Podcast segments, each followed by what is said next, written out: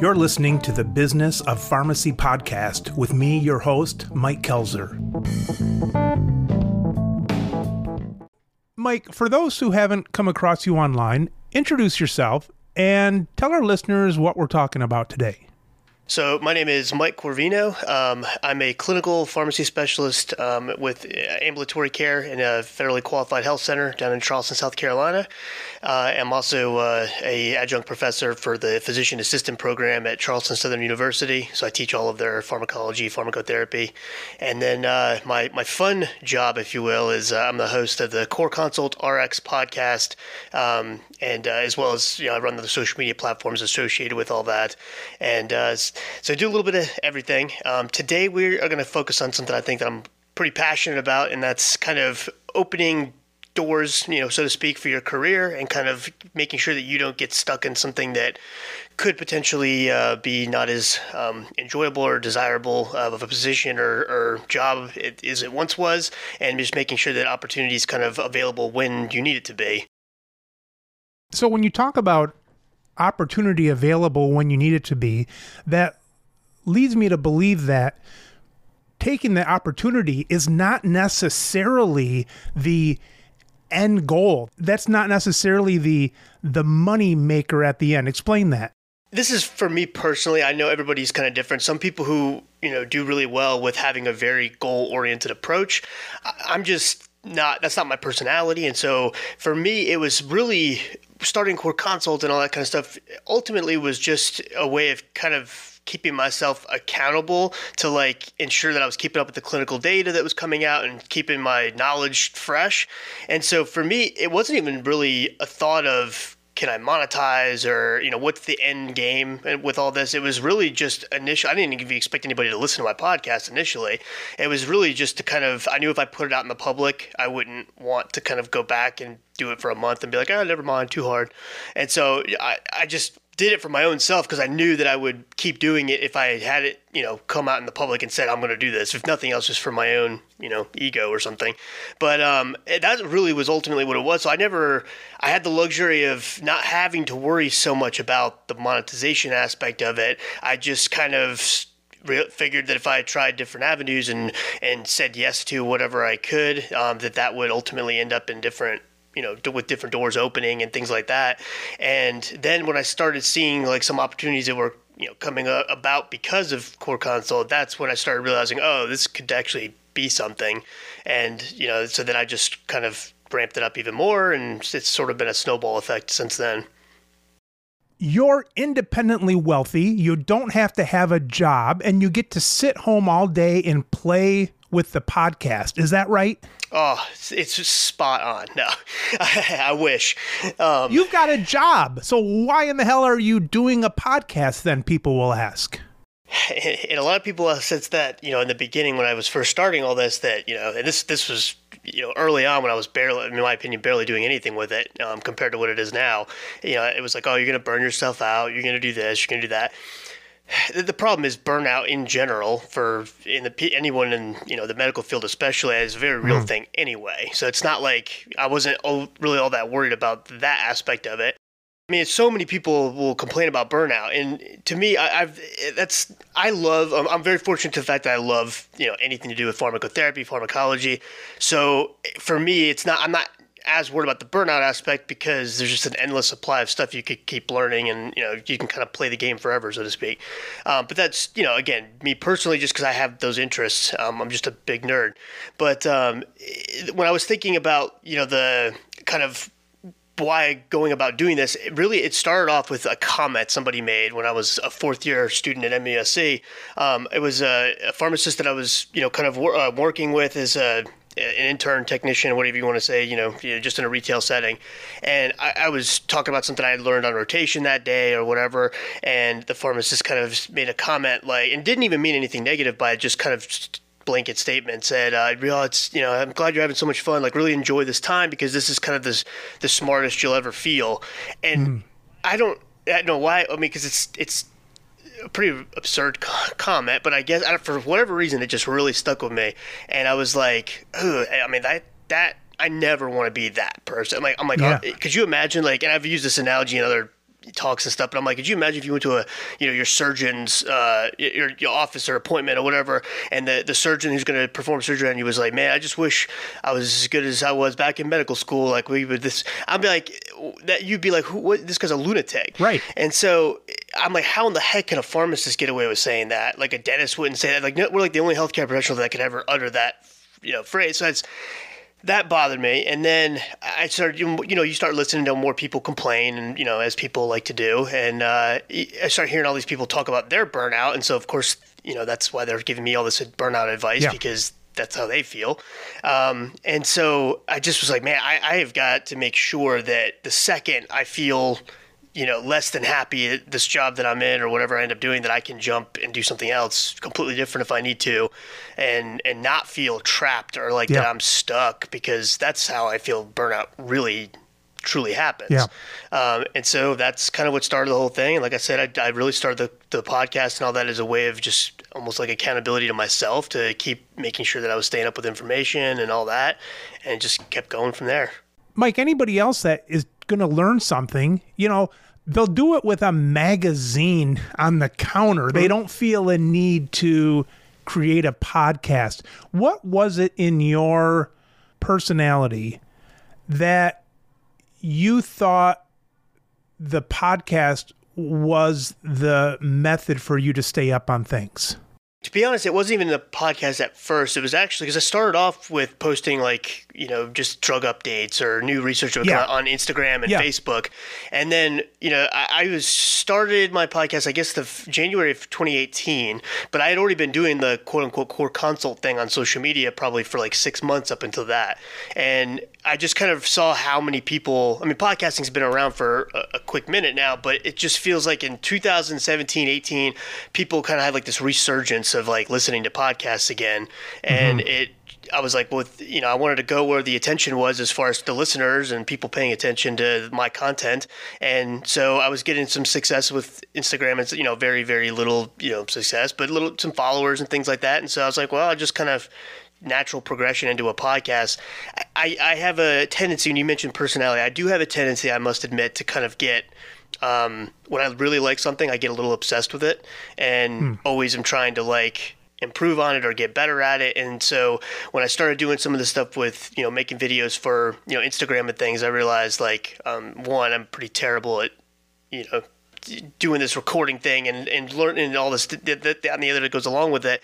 And so I wanted to get better at that. And then it was just kind of a, you know, I was like, well, I can do more long form, you know, conversations and, and actually explain some things more in depth, you know, with these people who are already looking at my little snippets on Instagram and Facebook. So I figured it would just kind of, you know, do, you know, be another avenue for people who learn um, by more you know deeper context and so uh, yeah. it just kind of went from there and then it, it we started off with a $25 usb cheap mic and then um, and then I feel like every week it was like, what can I do to improve this? What can I, what, you know, equipment can we get? What can I learn how to do as far as editing or whatever? And it just kind of continued on from there.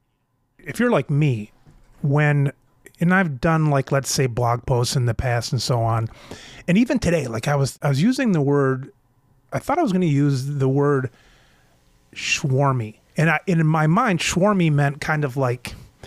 Oh, just kind of like thick, like laying it on, you know, kind of, uh, kind of fake and so on. So I said, hmm, I better check that word out. So I looked it up, and it's not even a damn word. The word is smarmy, I think, with an M, smarmy.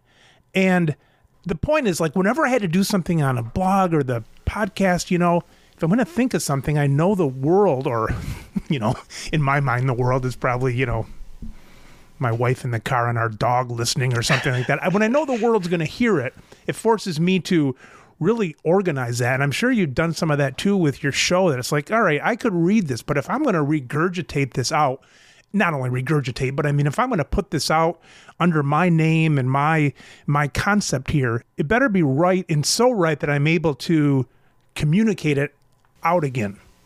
Yeah, absolutely. I mean, with that whole expression of the best way to learn something is by teaching it, you know, that's been something everybody kind of says for forever, but it is really is true. And I mean, if you are preparing con, you know, content to be able to go out to the public, whether it's audio or video or whatever, uh, yeah, you end up putting that time into the research to make sure it's good because you know it's going to be scrutinized. I mean, it's the internet; they're going to when you do something bad, yeah. they're going to be the first people to tell you about it. And um, that's right. It, it's so and so it's something that yeah, you end up putting that time in, and when you put that time in, obviously you end up learning the material better, and that's what ultimately led to me, you know, teaching and doing that kind of thing as well. Um, but it was like practice. You know, it started off with the, the podcast and doing things just kind of for fun. Now it's turned into part of my career. Someone looks from the outside and says, "Well, I'm never going to do something like Mike's doing because I have a full time job." Well, so do you, and so do I. Mm-hmm what would you tell somebody if they use that as their first entry into why they can't do something? It depends on, I guess, what their what ultimately will bring them happiness. Because hmm. I personally, and I tell every one of my students this when they come on rotation with me. You know, I'll ask them like what are you interested in and you know i kind of explain the things that i'm involved with not just at the clinic but teaching and the podcasts and yada yeah. yada and and i'll basically tell them like you know, do you tell me what you are the most interested in, and we can spend time doing that. We'll obviously dabble in some of the other stuff too, but I don't ever try to push like my work. I have a horrible, horrible work life balance, and and so I, I don't try to push that on anybody because I think that a lot of people would be miserable if they worked the hours that I work.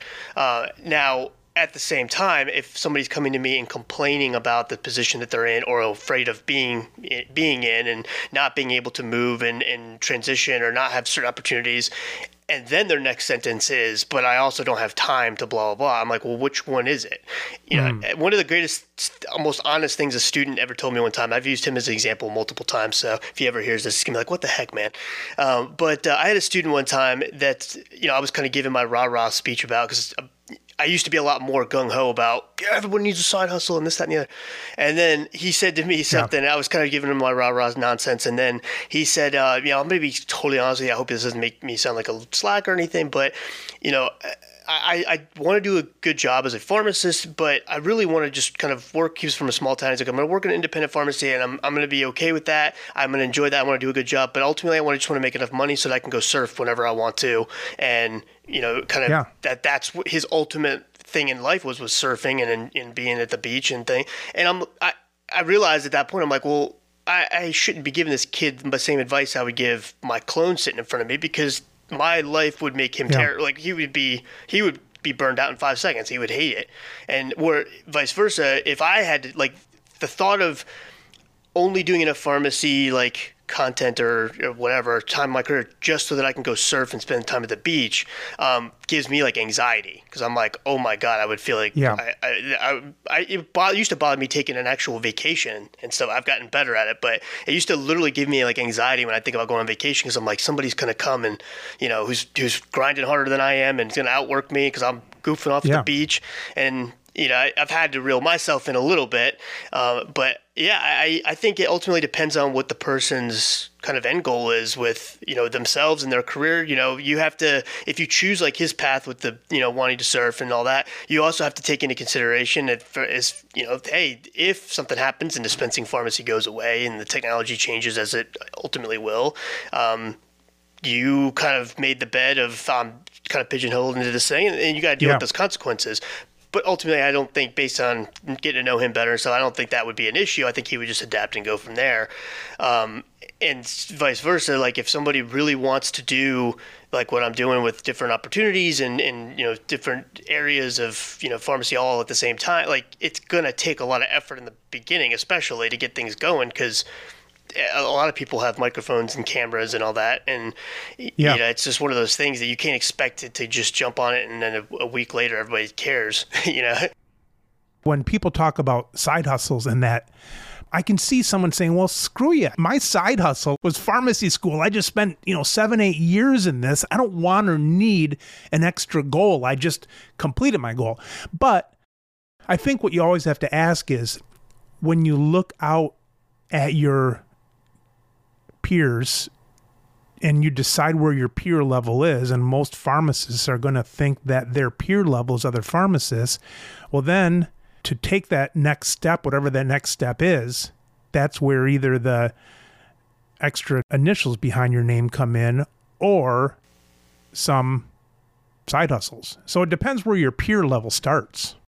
Yeah, absolutely. Or, or you know what again going back to like what their end goal is if is it to be more financially independent? Is it to do something that you just feel like a sense of accomplishment but also had a really good job you know time doing it? Then it doesn't even have to be in the thing that you do for a living. Like i, I could easily have started a podcast on you know mixed martial arts and yeah. you know grappling and all that stuff like that and that would have been fun. I don't think i could do it to the same extent that i like pharmacotherapy and all that, and especially with the content you know available and all that. Yeah. Um, but if I, if I was already feeling like burned out from my job and just didn't have that interest that I that I do, I would I would probably have picked a different topic that I yeah. was passionate about. So I, that's the other thing, as I always remind people, it doesn't have to be exactly the way like I did. I'm just like like I said earlier, I'm blessed that I find so much interest in my career because um, I think that's kind of a rare thing nowadays.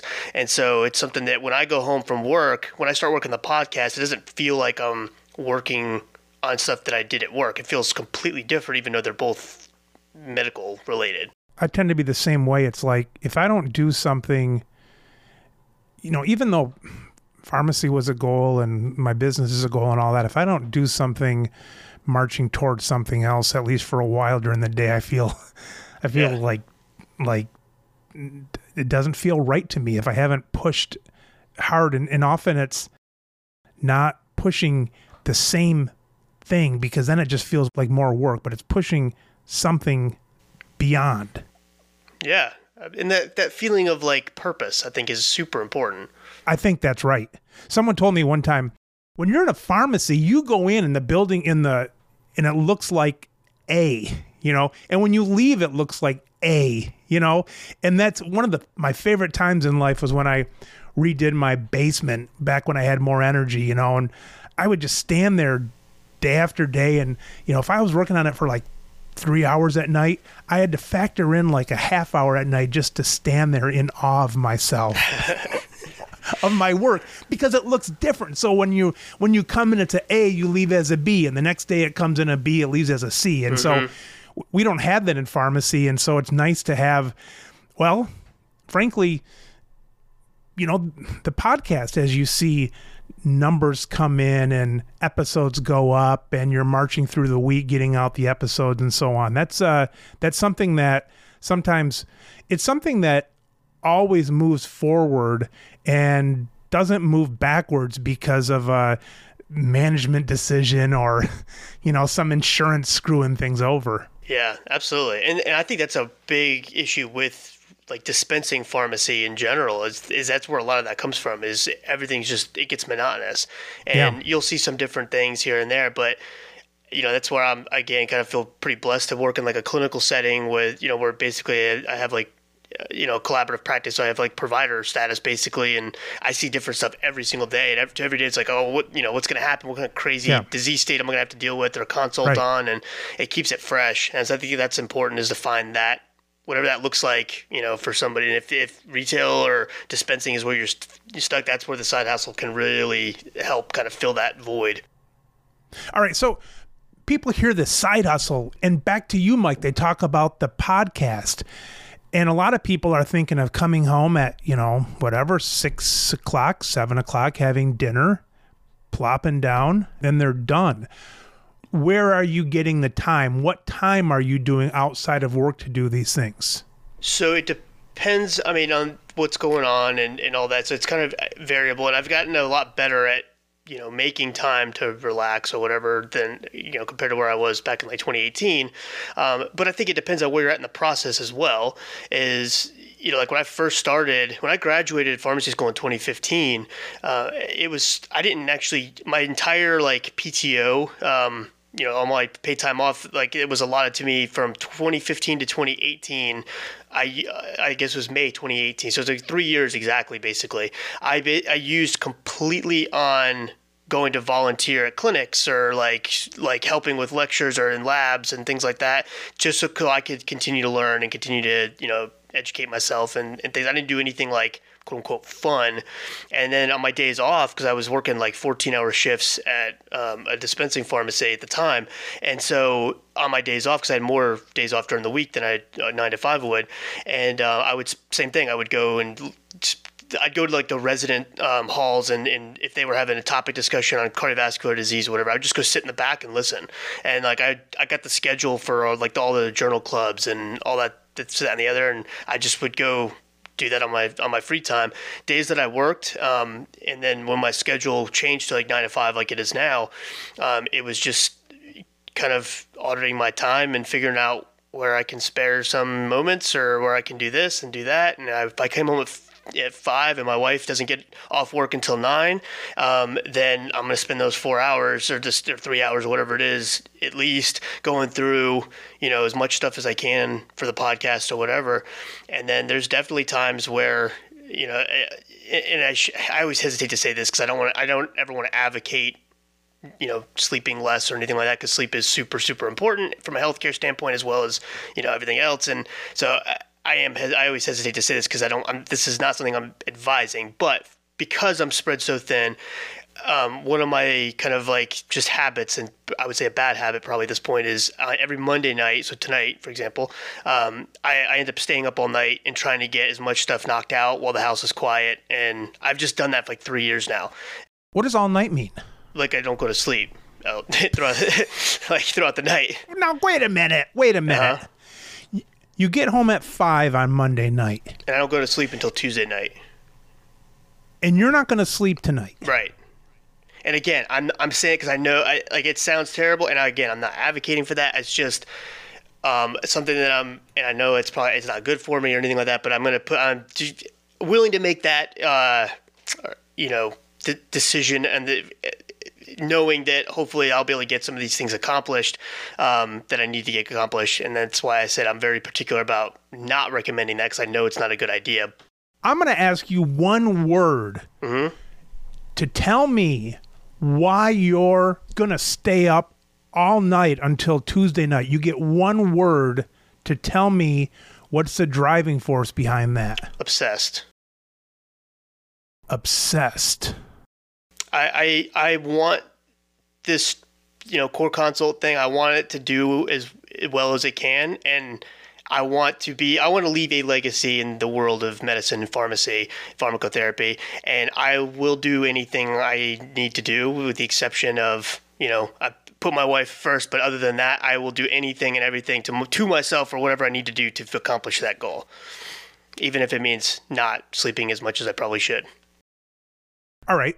Now, let's go on the other side there the goal. We talked about CorConsult and obsession and so on.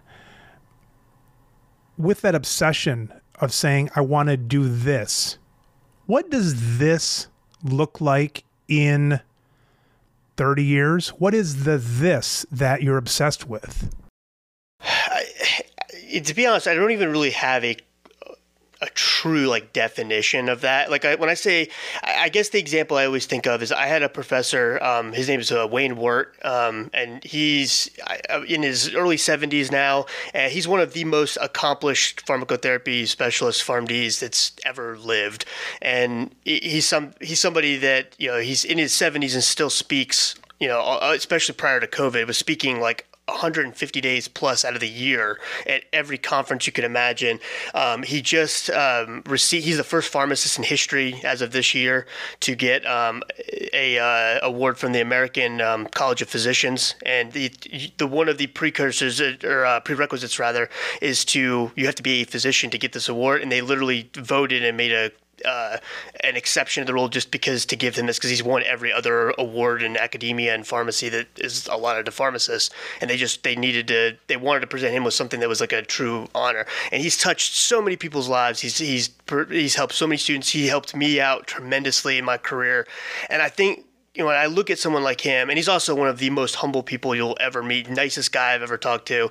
And when I see someone like him, I'm like, he he changed like the game almost when it comes to like he he showed what a true clinical pharmacist could do and it was something that when he decided to do be a clinical pharmacist there was no like cl- there wasn't a clinical pharmacist to like you know that position at that time. That was like a thing he in fact he, he always quotes um, when he when he was like i guess you know undergrad level he had told a pharmacist that he knew at the time um, you know that what that his he, he was going to be a pharmacist but he was going to do it in uh, a clinical pharmacist to like educate providers on medication and pharmacotherapy.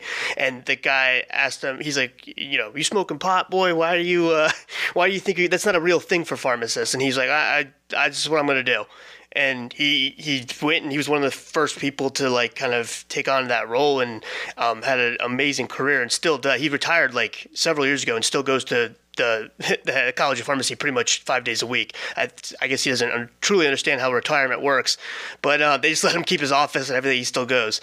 And yeah, he made such an impact on me that I'm like, if I can work towards being any sort of, you know, uh, like, like I guess end goal it would be to emulate his career and, and, and add something to the world of pharmacy at the end of the day. And that's a noble goal. Is the goal then I'm just digging. Mm-hmm. Is the goal then the obsession is it to and I know he's just one example. Is it to emulate that kind of impact, or is it that actual impact of clinical pharmacy, or don't you know yet what specific area you want to impact? Is that still to be discovered? I, I want to impact, you know, pharmacotherapy in general, not necessarily mm. like one like disease state or like yeah. research on one drug or anything, but the the way that pharmacotherapy is taught, the way that pharmacotherapy is kind of thought about as far as like the true understanding behind what's going on with all, yeah. all the you know medications and, and management whatsoever. Uh, it's so it's something that yeah. I, again, I have a hard time even kind of articulating what my end goal is. Um, yeah. Just because I, I, like I said, I just want to be able to like make an impact and and leave a legacy on the world of pharmacy, whether that's in a specific state, you know, disease state, or in academia, or whatever that may look like. And to be honest with you, as long as it's impactful, I'm not going to be disappointed. Um, and, and really, my whole thing is I'm having so much fun doing uh, like already on this journey to begin with that that's really what it's all about is it's the thought of getting and working towards something that could potentially take me 40 years to get to like that, yeah. that to me is pretty cool like i like that because i get bored easily with certain things and yeah. there's the you could spend the next 40 years trying to learn as much as you can about pharmacotherapy and then realize you've barely scratched the surface and yeah. it, to me that's exciting to me like that's that mountain that i get to climb forever until it's time to punch the clock do you have any metrics that kind of get you excited, whether it's podcast listeners, uh, responses on LinkedIn, your own knowledge. You found out that you know something now you didn't know two years ago. What kind of metrics do you have? What kind of things right now, if any, kind of fire up that dopamine a little bit in you? Honestly, my only true metric that I really care about is do I find happiness in what I'm doing? Um, hmm. As far as the the numbers and the listeners and all that, one, I've always tried to keep everything in perspective. You know, when I would get hundred downloads on an episode of a, a podcast that I put out, mm-hmm. I mean, by podcasting standards, that's like nothing.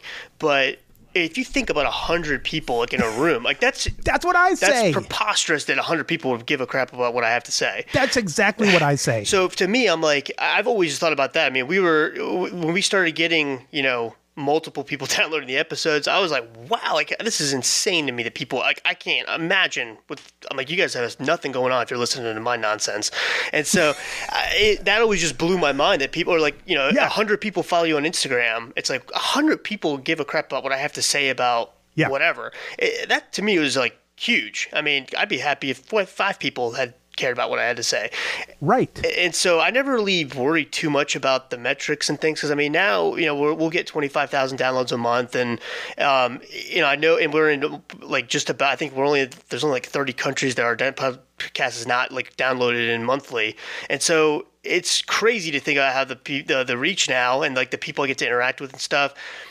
But I still always go back. I mean that's that to me seems absurd now that, that, that many people are listening. Let alone, you know, I, have always just been. I was excited at the point when the, a few people were listening. So it's just yeah. all been icing on the cake as far as that goes.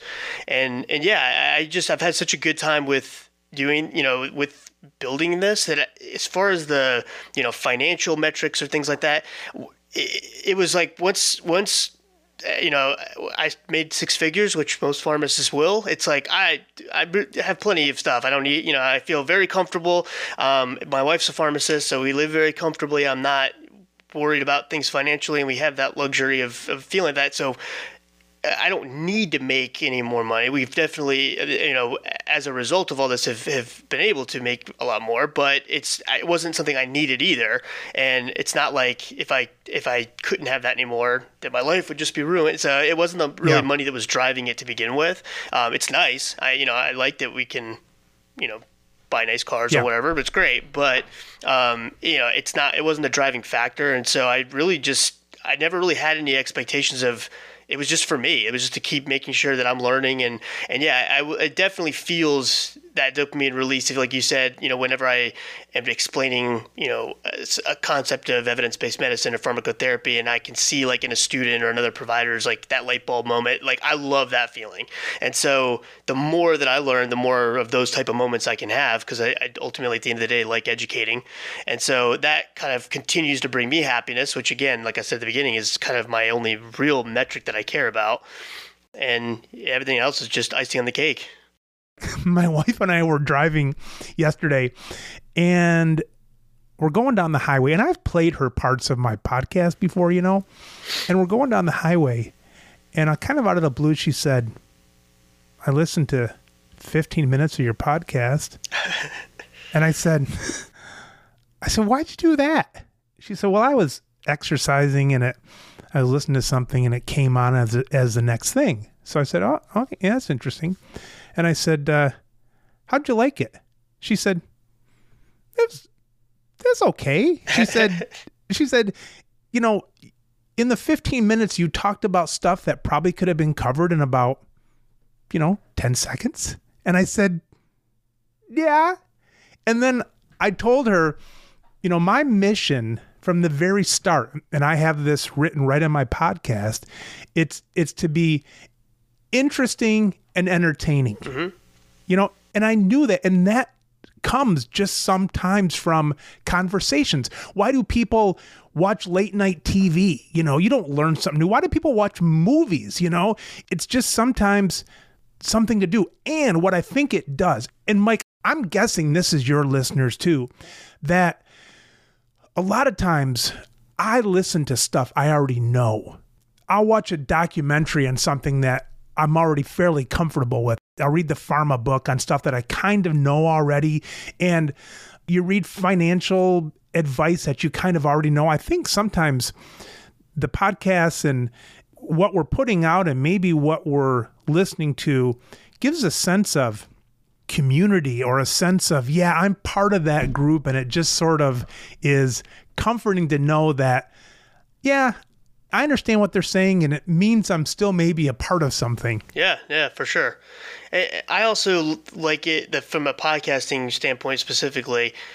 Eh, I'm I'm not like the cookie cutter pharmacy student like back you know when i was in school and, and i wasn't necessarily even a really good student to be honest i like learning i love learning but i like doing it kind of on my terms so to speak i'm a very yeah. like kinetic learner and so when one of the things that I kind of was thinking about when I was first kind of talking through like you know the podcast and stuff like that was I want it to be higher level like pharmacotherapy and evidence based medicine, but like with a coffee shop very relaxed vibe because I feel like yeah. especially when it comes to medical education, every, everything's very stereotypical like and it's getting a lot better, but I feel like for a, it's for so long it's just been like you have to stand a certain way and talk a certain way and this is not how I I'm not like that.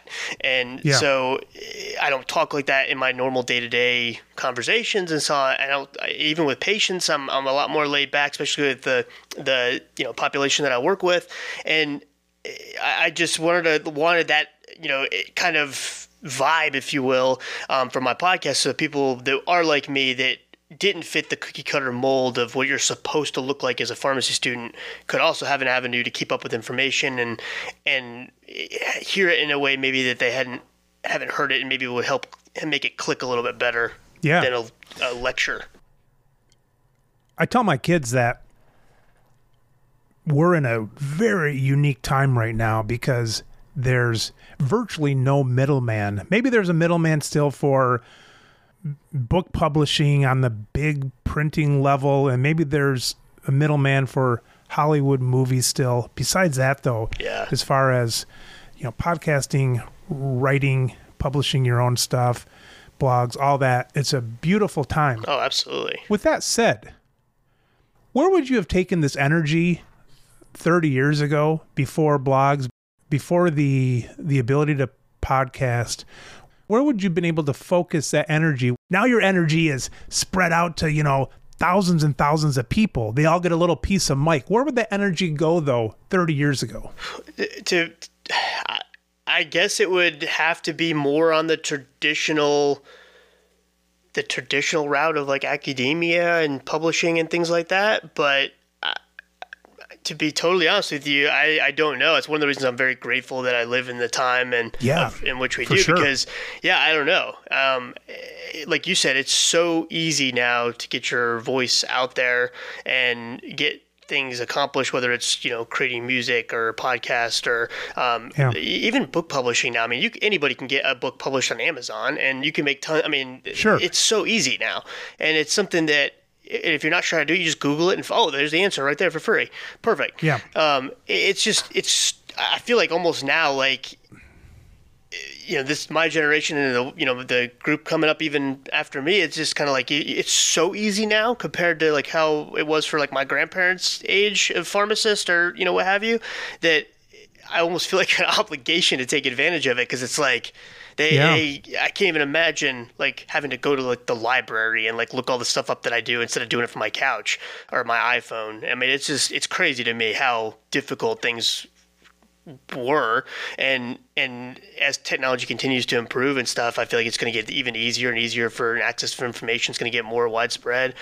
So yeah, Yeah. I, I don't know what that would look like. I i like to think that i would figure it out. Um but i don't know uh there's probably a lot of people that wanted to be musicians or wanted to do something 30 40 years ago that couldn't have if they had been born 40 years later would have been who, who knows and I, Right. I yeah, I just basically think about it in, as far as gratitude. Of yeah, I'm grateful that I was born when I was born, and let's see how it goes.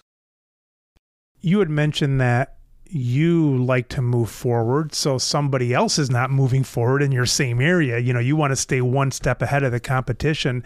And i think with social and podcasting and all that kind of stuff a lot of times when it's relatively new you can basically say i'm going to put a shiny cover on this and take a look at me just because you're looking at me and my stuff but also it's new that you're looking at the newness of podcasting and social and all that kind of stuff. And that's riding my behind where the day is coming. It's like you know the the newness is not there anymore. And now it's going to be quality you know on top of that newness because the the, the novelness of it has worn off. Yeah, absolutely. Eh, to to be honest, that's something I've tried to kind of be cognizant about as I've Yeah. gone through this process. I, I- mean, for that reason, I I actually don't even like edit anything on my podcast. Like I, I literally hit record, we finish, and I upload. I don't care. It doesn't matter if we mess up. Doesn't matter if we say um. Because my thought process initially was that's how I talk. I mean, you'll hear Yeah. me talking about an evidence-based study that was published in you know New England Journal of Medicine. I'll be saying you know, and then you know this dude, you know, blah blah blah, and, you know, in my mind, I'm like, ah, I probably shouldn't have said dude, whatever. Um, but who cares? I'll just and I'll still post it because my thought was that if I'm like speaking live somewhere and I say um or I say you know whatever, I, I don't want people to be like have this idea of who I am or or what you know Yeah. they they see on on the or hear on the recording or video and then see me live like who's this guy and and so i literally just like i've tried to be as authentic as i possibly can to this whole process knowing that it's, it's just a matter of time. If you're not like that, you'll get exposed. Um, and and overall, just I know my intent with everything is in the right place. I, I know I'm I'm not doing any of this because I'm just trying to make myself look awesome or because Yeah. I want to do whatever um, or I want to make money off people or whatever. I, I know that's like the stuff will come along the way, but I, my intentions have always been just to promote education and, and evidence-based medicine. And so I feel like by kind of keeping that the focus and not ever trying to paint myself in a position you know, you know you'll, I've heard I've said on my own podcast multiple times I'm like I'm an idiot in a lot of areas. So I, I don't ever try to promote myself in this way of like oh everyone needs to listen to me. That's why I'm so open about I can't believe people listen to my podcast. I'm like you guys know like New England Journal of Medicine and JAMA they have podcasts. Like what are you listening to me for?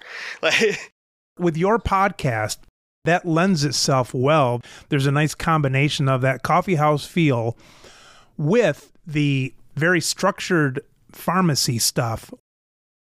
I edit the crap out of mine. I think that guests leave the podcast after they get done recording with me and they say, How the hell does that guy have a show? It took him about five minutes to ask a question. But then I get to edit it and it comes out. I sound like a thespian. Yeah, no, and that's and most people do edit their podcast. I probably it's probably not the right method to not do it like I do, but eh, it's just one of those things. Like we just kind of came up with that in the very beginning, and Cole and I agreed, and so we just kind of kept kept going with it. I think that lends itself well to what you're doing. I really do because you've got the the firmness and the softness of a because like you say who needs it who who needs a a medical if you started editing your stuff too much it's like just give me the film strips from pharmacy class I'll just Right. watch those. So that sounds like the way to go not to not to edit it. and I want it to be approachable too. You know, I, I feel like so many people in the medical world are so Yeah. arrogant and there's so much ego and they get themselves on this pedestal of like, oh, I've accomplished this. I've, I've heard professors say like, you know, to students, you may not like me, but you will respect me because I have a PharmD. I'm like, Yeah. oh, jeez. Like that, like, please don't. I mean, it's, I've joked on like, if you ever hear me say anything remotely like that, please Yeah. just smack me in the back of the head. Like, I, I hate that kind of attitude. And I feel like when, if I can do the, the respect and the, the the all that uh, you know respect of your knowledge and things that will come if you prove it. You don't have to act a Yeah. certain way or talk a certain way, um, despite you know popular belief. The the stu- you know the students and stuff will respect you, especially if you're more relatable and you don't Yeah. present yourself on this pedestal. Like I n- never try to put myself up with students and or, or above anybody and, and try to act like I'm something special. And I, I feel like that ultimately makes you a lot more approachable for people to end up asking questions and things like that. speaking about asking questions, I heard you commenting in your podcast about getting a lot of feedback and so on from LinkedIn, and now you're becoming a I forget. I think Cole called you a C-list celebrity, and you were looking for something below Z or something like that. But it's kind of cool. So, but you're getting you're getting a lot of feedback, and that's pretty cool with the feedback because you really see what people what's podcasts are hard because there's not a real great comment section for podcasts and so it's cool to see the social media that comes in because you can kind of see where with the questions that come in what direction people want to go Mm, absolutely, and and taking the time to actually answer those questions too. That's Yeah. That's the thing that blows my mind too. Is when especially when someone's like first starting out, and it's like, oh well, you know, I don't have time to answer these three messages, and I'm like, oh man. Uh, are you going to be okay? Like, uh, I I mean, Yeah, right. I talk to students literally every single day on Instagram, multiple students from all over the world, not just the you know the U.S. And I do my absolute best to answer everyone via my texting platform or email or on social because like the fact that those people have taken the time to reach out and stuff and actually listen to your content like that to me doesn't go unnoticed and i feel like that can sometimes when you start doing this kind of stuff can become like almost like a feeling of like oh i can't believe i have to answer blah blah blah i'm like but that patient or that person is taking the time out of their work schedule and their education to listen to what you have to say which ultimately will in the end bring me more opportunity and more attention and stuff so it's Yeah. like why would i be you know irritated about that and like or not take the time to do that or whatever. To me that's a super important aspect of this whole thing is is engaging and networking. And um, i've gotten some really cool opportunities that came from just a simple direct message that somebody sent me on instagram initially. Thinking about the podcast and i haven't monetized the podcast and i don't know if i ever will. And well, it was actually my wife was in the car when she was listening to my when she was listening to my boring 15 minutes and she said she said she wasn't pressing me. She was just like, you know, someday if you monetize it. And I'm like I said my cuz I've got maybe 5 years left in the profession, you know, 5 5 8 years. And I think my monetization of the podcast comes when if for some reason I'm no longer at my pharmacy and then I'm out in the market.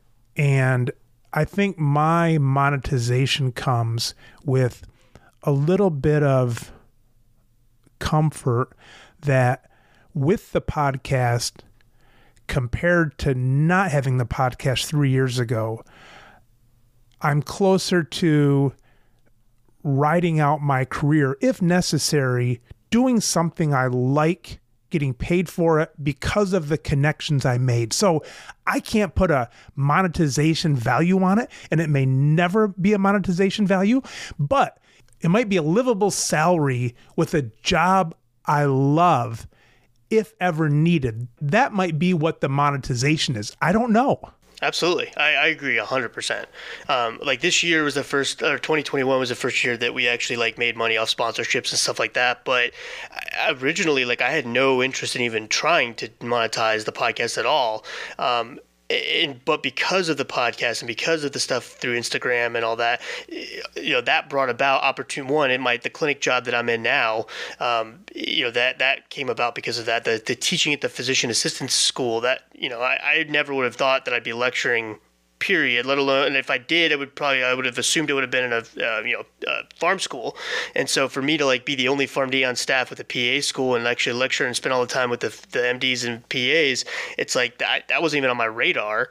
And so that's an opportunity which brought me a, a, significant pay jump of you know when you add that onto my already my salary. Yeah. and then you know the speaking engagements and now i'm a paid speaker for uh, hepatitis C medication. I don't know if I'm allowed to say it or not, but um, so I'm a paid speaker for them, and uh, you know I'm talking to a couple other pharmaceutical companies about some speaking gigs and and some other you know avenues that way. That you know ultimately I, I, know I'm making a lot more money now than I did when I first graduated. And so yeah. it's hard, like you said, to put a specific number of like, hey, if you do this many episodes, you'll get this much money. But ultimately, I know, like I was saying earlier, I know one, I feel, you know, fulfilled and happy in my career, and I know that I'm uh, ultimately on paper making more money too. So it's kind of a, a win-win.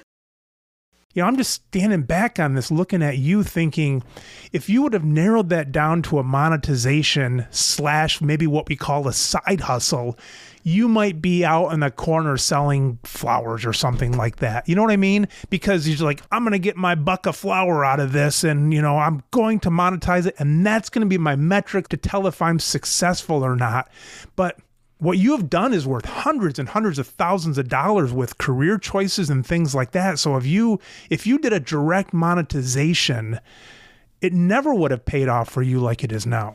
And what's weird is I kind of ordered, I knew that from the very beginning. There's actually a video of me on YouTube um, talking at a uh, so a conference, um, like a little like a fireside chat type conference. Um, mm-hmm. It was like September 2017, I think. I just started CorConsult, and that was one of the questions like that one of the older like business guys was listening to, and he's like, "Well, I mean, how do you monetize all this?" I said, "It's not about that. It's about the opportunity that creates." And he like rolled his eyes at me and just he's like, "All right," and just kind of like, and I left early and stuff like that. And I always kind of laugh now thinking about that guy because I'm like, you know, it's it's working out pretty well, and and I'm real happy with the way things go. And as far as I'm, I, I feel like I'm barely even out of the driveway with where I want to go with this. So it's like the fact that I'm already having some success with, you know, whether it's financial or however you want to, you know, uh, you know, look at it. It's something that I, I like I know it's progress and I know like what it still could become and so that I mean yeah it, it's I, I've never looked at it as far as that that short thinking of like of you know oh how can I monetize this right now? I feel that's why so many things are in the world of pharmacy in general like re, in re dispensing pharmacy and and especially big chains pharmacies are all those things are in so such trouble because everybody thinks about things you know in the moment or the the, the one year goals the five year goals and I'm like how do you create something new that then just can change change things up for you entirely and then make the, the money on that end versus like oh i'm just going to make this short-term decision. You know I, I could have made short-term decisions early on with certain sponsors and things but i didn't believe in the product. So i'm like i'm going to sell this product or, or advertise this product that i think is trash and then potentially ruin my credibility in the medical field because people listening also are going to know it's trash because they're all medical professionals. And then I'm supposed to be like, oh, you know, but at least I made my hundred bucks or two hundred bucks yeah. or you know whatever it is. It's such short term thinking, and I feel like so many people get caught up on that aspect as opposed to, you know, I'm a much bigger believer, and even if there's not a specific way to show the financial growth in the short term how, how can we open up as many different doors as possible so that financially we can choose which one we're going to walk into or multiple doors later on down the road? That's a lot more interesting. I could have monetized this to the tune of a few ads in the show or something like that but boy you can also i don't know if offends the right word but you can as soon as somebody i mean we all have a right to make money but to make you know, a hundred bucks as you were mentioning, you know, it's like it's not it's not worth the interruption of your listeners for that money. It's just not worth the interruption. They start interrupting them too much and they they go away, I guess, you know, and I'm in it for that long haul, it's not worth a hundred bucks to me to do something like that. It's it's worth a hundred thousand in a career and a job yeah. and doing this and doing that kind of stuff, but not not a hundred bucks. But even a hundred thousand dollars, if it's something that you don't truly believe in or yes, want, right? Because then you ruin your career, especially in the medical world. Well, in me, I was talking a hundred thousand as symbolic yeah, yeah, yeah. of of getting a job out of it. Yeah, you know, no, that's where a huge monetization is. Absolutely, and I totally, I get what you're saying. I'm just throwing that in there as well. Is like even if it was a substantial amount of money, I always right. go back to like this is going to be recorded forever and and yeah. and, i'm like i can't go back in five years. Like there's literally like you know i've talked to a company about potential sponsorship and i i told them straight up i'm like i've literally i can't. I've crapped all over your product in multiple episodes and I've called it trash and all this stuff. I, I can't. I'll be a liar. Like I, my integrity is not yeah. worth whatever you're going to offer me. And yeah. that was for thousands. And I'm like, yeah. I just can't do it because I'll make the money eventually anyway. So I'm not going to sell my uh, my soul, so to speak. Um, plus, then it gives me the freedom of I can really say what I believe. And then when I do sell a product like our our, um, our sponsor Pearls that we had for the last several months, like I really truly like that app. I use it myself, so it was an easy sell because I, I like the product, and everybody yeah. knows that if I don't like it, I'll be real honest and tell you. I've got a few people that will probably never advertise with me. One would be the opaque PBMs.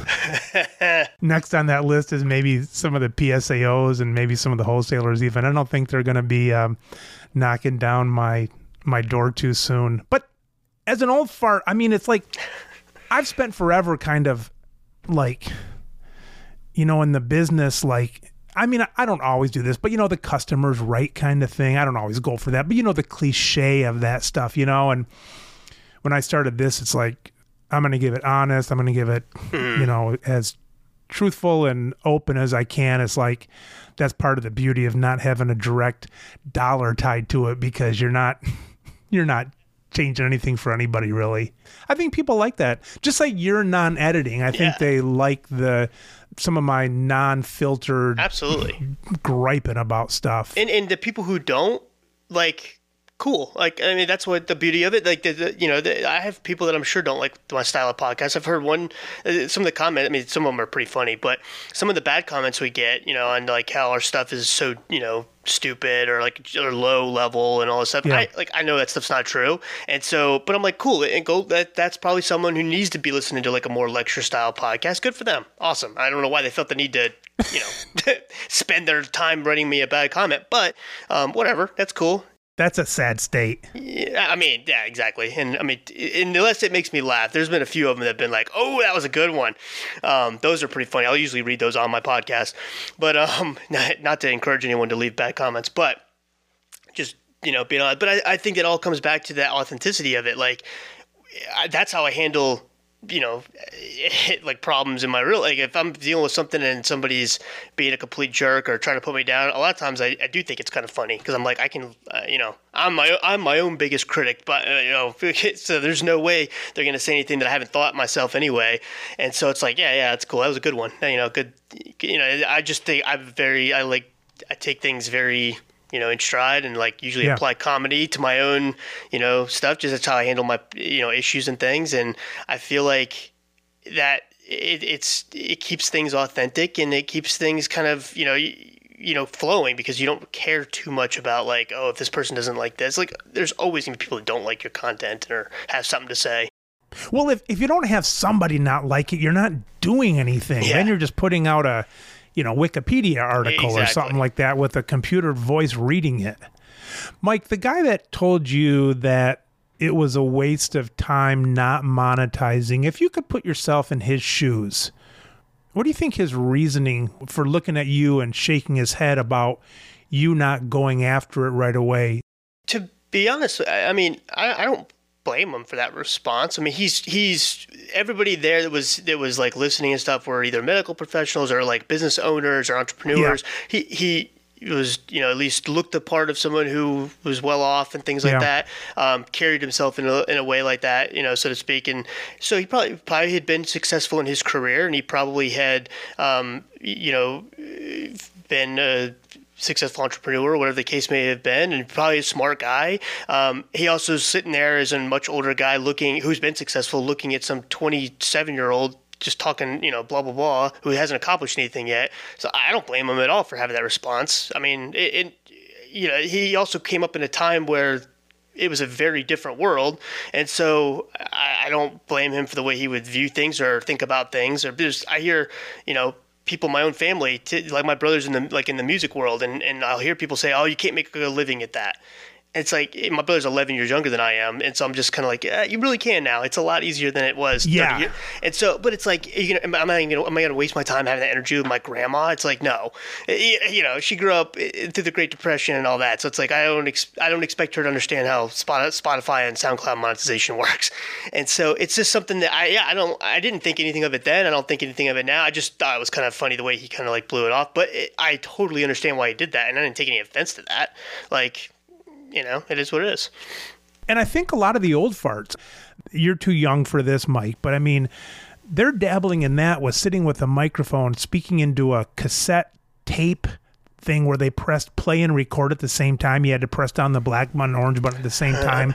and it went to an audience of one. They don't realize that when they look at you, they're looking at CBS, you know, or NBC or, you know, some radio, huge radio station. You know, it's like it's a different world. Absolutely.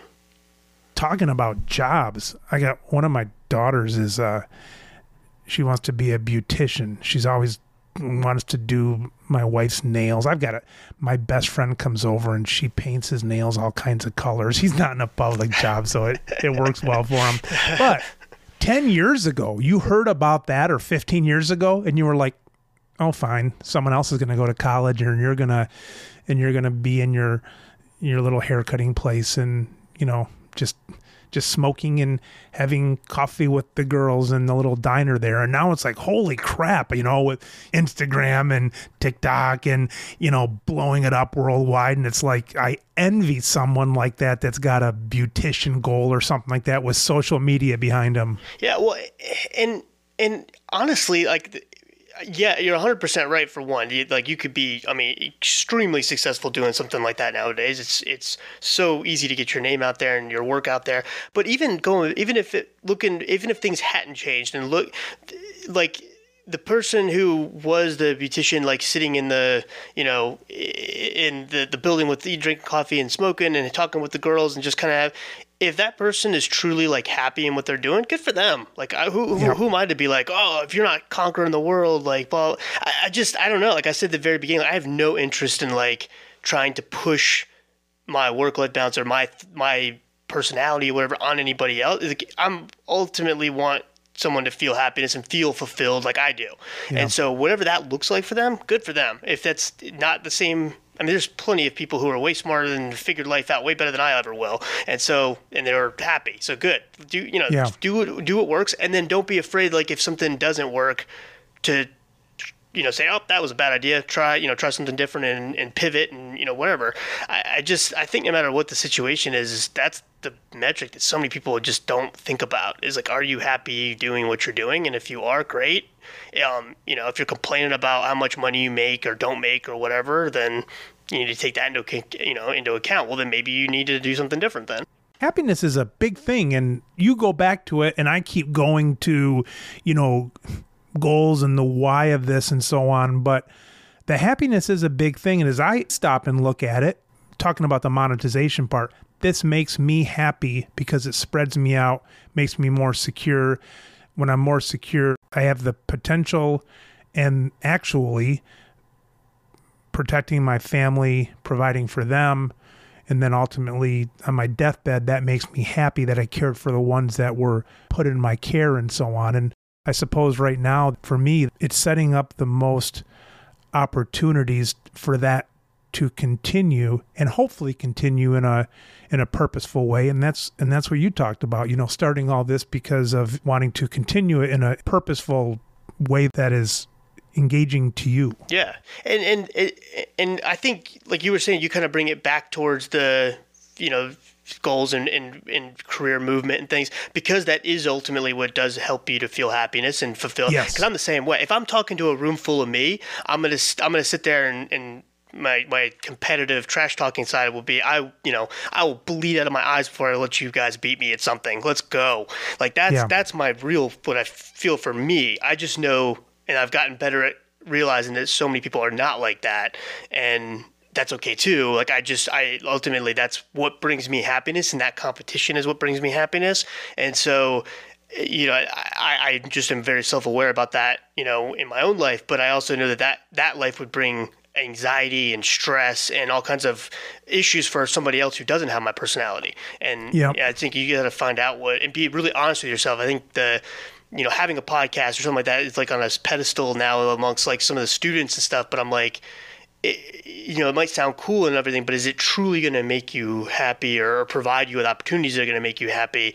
Are you just doing it because it's the popular thing now to do, or like the cool thing, or like what you think uh, a good clinical pharmacist or whatever is supposed to be, an influencer or whatever dumb term you want to use? And you know, I just think too many people are get so caught up on like what you're quote unquote supposed to do and i just i have zero interest in that conversation of what you're supposed to do. I'm all about trying what you're not supposed to do and let's just see who how that works out. And, and like let's just go from there as your side hustle and as your secondary thing to add either extra money or extra joy to your life, it's almost like really, really focus on what you love, but then use every tool that's out there now to your advantage to grow what you love and share that with the world. absolutely and and making sure especially from a medical standpoint if you're not really sure what that looks like like one make sure that you stay up to date with information and and audit your time to see how much like the whole continuing education like requirement to renew your license is so preposterously low. You know, it's if you're only doing like the 15 or 20 hours or whatever is a year, if that's all you've learned in a year, like, oh my gosh, you need to give your PharmD back. Like, holy cow, like that's insanity to me that people would spend that much, that little time on education. I mean, uh, for their own life, when you're dealing with other people's like health, it's like crazy to me. And also, when people do have that mentality, it doesn't surprise me at all that they feel uncomfortable switching roles. Like, well, no kidding. You, I wouldn't have felt comfortable being a pharmacist if I'd never gone to pharmacy school. Like, yeah. Yeah. what are you talking about? Switching roles, like going from one area of the pharmacy to the next. Like. I basically, for my own, like, I was this, this pharmacy manager for Walgreens, and like overnight when I took my other job, I went to an ambulatory care position doing diabetes education and hypertension management, where I was just seeing patients and sending, you know, prescribing and switching meds and all that. And I did it like just one day I was at Walgreens doing the dispensing, and one day I was a clinical pharmacist. Um, but I had set myself up. Th- for the whole time I was at Walgreens, to basically when I made that switch, it was easy.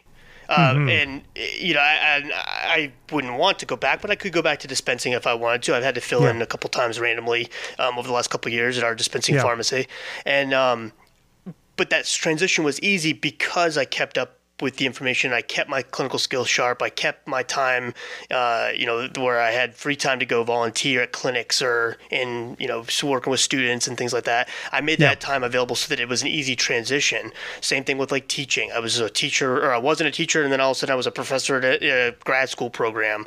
Yeah. And but that process felt comfortable because I had practiced so many times with the podcast and on Sure. so it was an easy transition. And I've gotten not I mean I've gotten a lot better over the years obviously and I hope I get way better than I am years from now. But that it's not like this astronomical like problem that or this this huge mountain that you're gonna have to somehow figure out how to get over and that's already by that time it's like too late. So keeping up with the information and and, and basically having as many doors open as possible so that when you decide you want to switch something that's like the most freedom like or the most freeing feeling you could have and like the, freedom in that is is i can't even describe to you of, of not i feel very very comfortable if I had to switch roles tomorrow and go do something completely different. You know, whether it would be, you know, psych or inpatient, you know, pharmacy, whatever.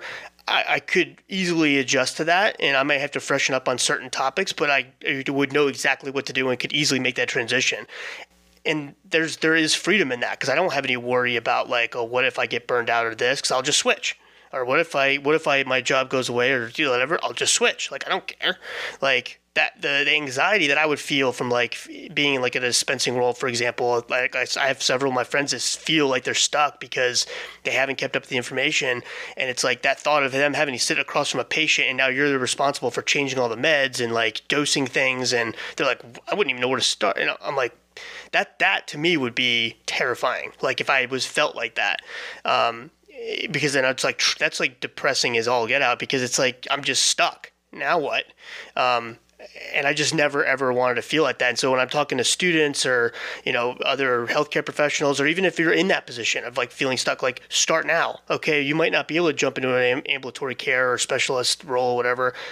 But start the process of getting your knowledge up and give up the time that you spend binge watching some stupid show on Netflix or going to the beach or doing whatever. I mean, obviously, you need to have time with your family and all that stuff, and there's certain responsibilities. But the vast majority of people, if you audit your time very like critically, you'll find so many hours in the week that you spend doing nonsense, and i that's something that I think people just aren't on it. People, every time I hear somebody say, "I'd love to do that," I just don't have the time. I'm like, believe me, you have the freaking time. There's time. Yes, there's always time, and so you know that's that's a long-winded response to that. Would that's kind of my advice is to always thinking doors open, as many doors as possible. I'm going to choose which ones I'm going to walk through, or maybe multiple doors, and just see what happens. But I want that freedom. I don't want someone to tell me, "Hey, this is what you have to do," because that's all you're capable of doing. That's to me terrifying. About the only thing I want to be attached to in life, the only promise I made in front of anybody was my marriage, you know? Mm-hmm.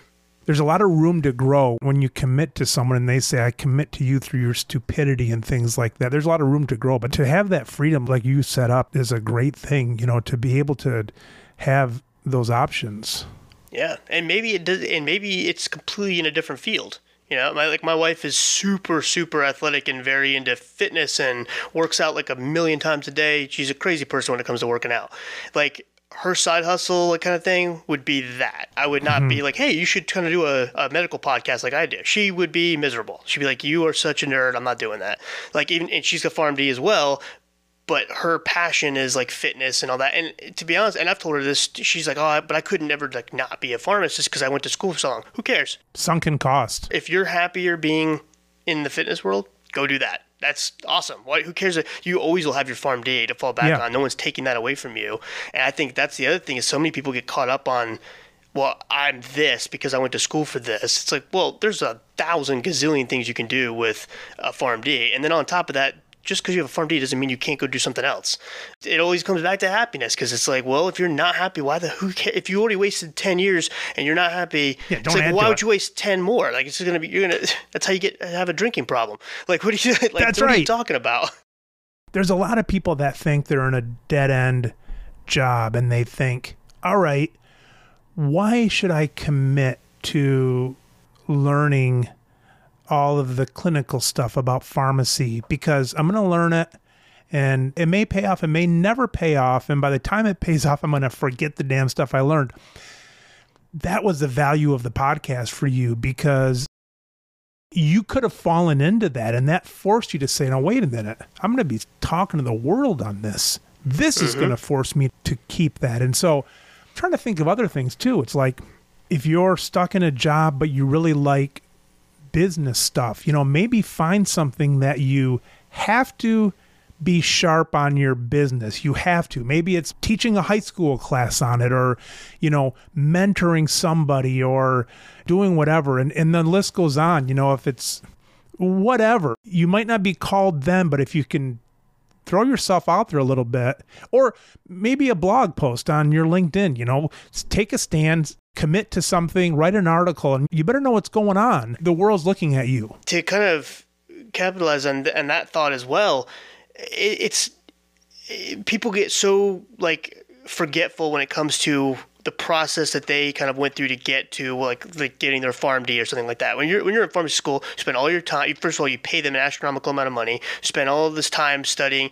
Then you go and do your year of clinicals where you're working for free. So you're like volunteering. You're well, you're paying to work there for free to to, to learn all these concepts and things. Yeah. So for me personally, if I just woke up tomorrow and my absolute passion was business of something that had nothing to do with the medical world. I knew nothing about it.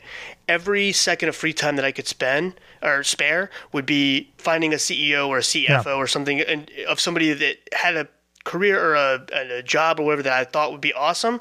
Um, and I would say, hey, I will, will work for free. What can I do just so I can kind of watch how you go about things? And I would volunteer as much as I could and and and do whatever I could. So many people think this idea of like, oh, I'd love to do clinical pharmacy stuff, but uh, you know, I don't have time to go back and do a residency or do this, that, and the other. It's like, well, you can volunteer at a local like you know clinic that does like you know medication management for like homeless people or sure. you know or whatever it is there's tons of clinics you can go volunteer like well yeah but i'm a PharmD like I, i'm not gonna do that for free why no one no one is offering you money right now to go do that job. So you're not worth that much money to go do it. So why are you fancy and you think that somebody owes you something? To me i'm like i'm gonna just go and volunteer. Because then you know, I used to go and, and help do like a guest lecture here and like do you know, some guest lectures here and you know th- there's this that and the other. And it's like you know yeah I didn't get paid at that point but now I get paid for that and I get paid pretty well for doing that. And so it's like I, I wouldn't have probably gotten those opportunities had I been like just waiting around for someone to just offer me money to come speak when I had no experience and no nobody knew who I was. And arguably you are getting paid to go and volunteer your clinical skills, you're getting paid seven years from now when you landed that job and then exactly. you can take some of that wage you get down there and you can earmark it for what you did in 2022 for free for two hours a week something like 100%. that so it's what we've been talking about with the podcast and whatever someone listening to this needs to do to move forward and don't worry about the money at this point because you're going to get paid for almost everything you do. It's just going to be 10 years from now. Yeah. And, it, and you may get really surprised and it may be two years from now. And you're like, oh, wow, that's just, there's lots of things that I do now that fell into my lap. Like speaking for the drug companies and stuff like that. Like that, I never thought anything about that because no. I always I thought I had to be an MD or whatever and a specialist. Like I, am doing, I started a Hep C program at our clinic, and now I'm speaking for one, you know, the biggest medic, you know, medication um, or pharmaceutical companies that makes one of the top, med, you know, Hep C medications. I'm not an infectious disease specialist, and they came to the clinic and asked me if I wanted to do it. I didn't apply, and it's like, but I never would have gotten that opportunity if it hadn't been for all the other things that kind of led to that. Right. And none of those were quote unquote getting paid. But when I saw that contract and how much they were going to, you know, give me to speak about some slides that they made for an hour, I was like, "Yup." Let's do that. That's right. Sign me up, sign me up for these every night. so yeah, it's just and it seems like to me such a simple concept. It, it just blows my mind how many people just don't get that. Like it, and like you said, you're like you're getting paid. You're just not getting paid right now. And it's like we all we all do that when we're in school, and then the second you graduate, that mentality like goes out the window. I, am like, how, did you not forget what you did to get here? You paid money for it and you waited for seven, eight years. And now you can do it with hardly even paying money for it for a $10 microphone or a, a keyboard to write something out or write a letter to someone or show up at some business and ask if you can hang out for an hour or whatever. Right. And to be fair, you know, obviously with something like education and school and stuff like that, you, there's an, a definable endpoint that you know once I get to that point, I'll make this money. So I, I get that because that, that's going to be someone's argument against what I just said. However, if your goal is to create more opportunity and stuff like that, then yeah, you may not know a definitive like timeline as far as when that could happen, but I promise you it's going to be shorter than if you do nothing. Like if you do nothing, yeah. nothing's going to happen unless you just get the, you know, win the lottery. Well, Mike, if our litmus test is happiness, you say there's an endpoint for the pharmacy school, but there's enough people that get out and hate their job that it is an endpoint, but it might be a sucky endpoint. You know what I mean? So mm-hmm. absolutely that pulls it back of saying you don't even know that. So right. make what you love at least part of your day. Absolutely. It's 2042. It's 20 years from now. What does a pretty fun day look like for you? Uh, probably a situation where I'm either going to the clinic to see patients working in some kind of a research facility or going into a classroom to either teach or help, you know, or to kind of run lab or whatever the case may be, and knowing that I'm going to do one of those other three things the next day. Like, and then having each day where I can kind of do, like, I like so many different avenues of the medical world or different disease states and like different specialties and things. I want to have the financial freedom to be able to just not have to work at a certain nine to five um, and be able to kind of jump around where I want to, you know, ultimately you know, I can kind of go where my interests lie and do different things throughout the week. Um, and I'd also love to get to a point where, uh, you know, that especially that far down the road where CorConsult is uh, sustainable in making sustainable income that can kind of fund other ventures. And I'd love to be able to be able to get like you know a condo to where when students come on rotation with me from outside, you know, the Charleston, South Carolina area, they can I have a place they can stay, and you know that's where the studio could be, and we could, you know they can come to work on, stay here and do research. If they wanted to stay in Charleston, I have a place for them that's like the CorConsult, you know, uh, bat cave or whatever, and uh, you know just have it to be like you know that freedom of being able to kind of do all the different aspects of medicine that I like without feeling that need of like oh I have to be here today so I can't do these other things. I want to be able to jump around and and do multiple jobs and keep it interesting. How many hours are you going to spend on this fictitious day in 2042? We'll see. I guess whatever I feel like doing at that point. Throw a number out. What's a fun number hours spent in clinical stuff on a Monday in 2042? I like to think I'm still at least doing an eight hour an eight hour day to be to you know minimum, but I've already I did nine hours at the clinic today and doing this with you now, and I got a whole night of me of uh, of serotonin receptors and some other stuff I'm working on putting together. So it sounds like you're slacking off because today you're going to put a 36 hour day and and then in the future you're only doing eight hours. You sound like me, ready to put a foot in the grave. I'm taking into account the the aging process and especially the, the years that I've that I've whacked off my life uh, from staying up all night on Mondays. From doing I'm taking this. I'm taking that into account. All right, Mike. Well, I'm going to go to bed in an hour and a half. I'm going to hang out in front of the tube and probably have some uh, cereal and slip into bed by 10 p.m. And when I wake up at 6:30 in the morning to take my walk, I hope you're still going strong through the night. Sounds good. Send me a text. I'll tell you what's up. all right, Mike. It was a pleasure. No, thank you so much for having me. I really appreciate it. All right. Thanks for all you do. Talk again. See ya. Bye bye. You've been listening to the Business of Pharmacy podcast with me, your host, Mike Koelzer. Please subscribe for all future episodes.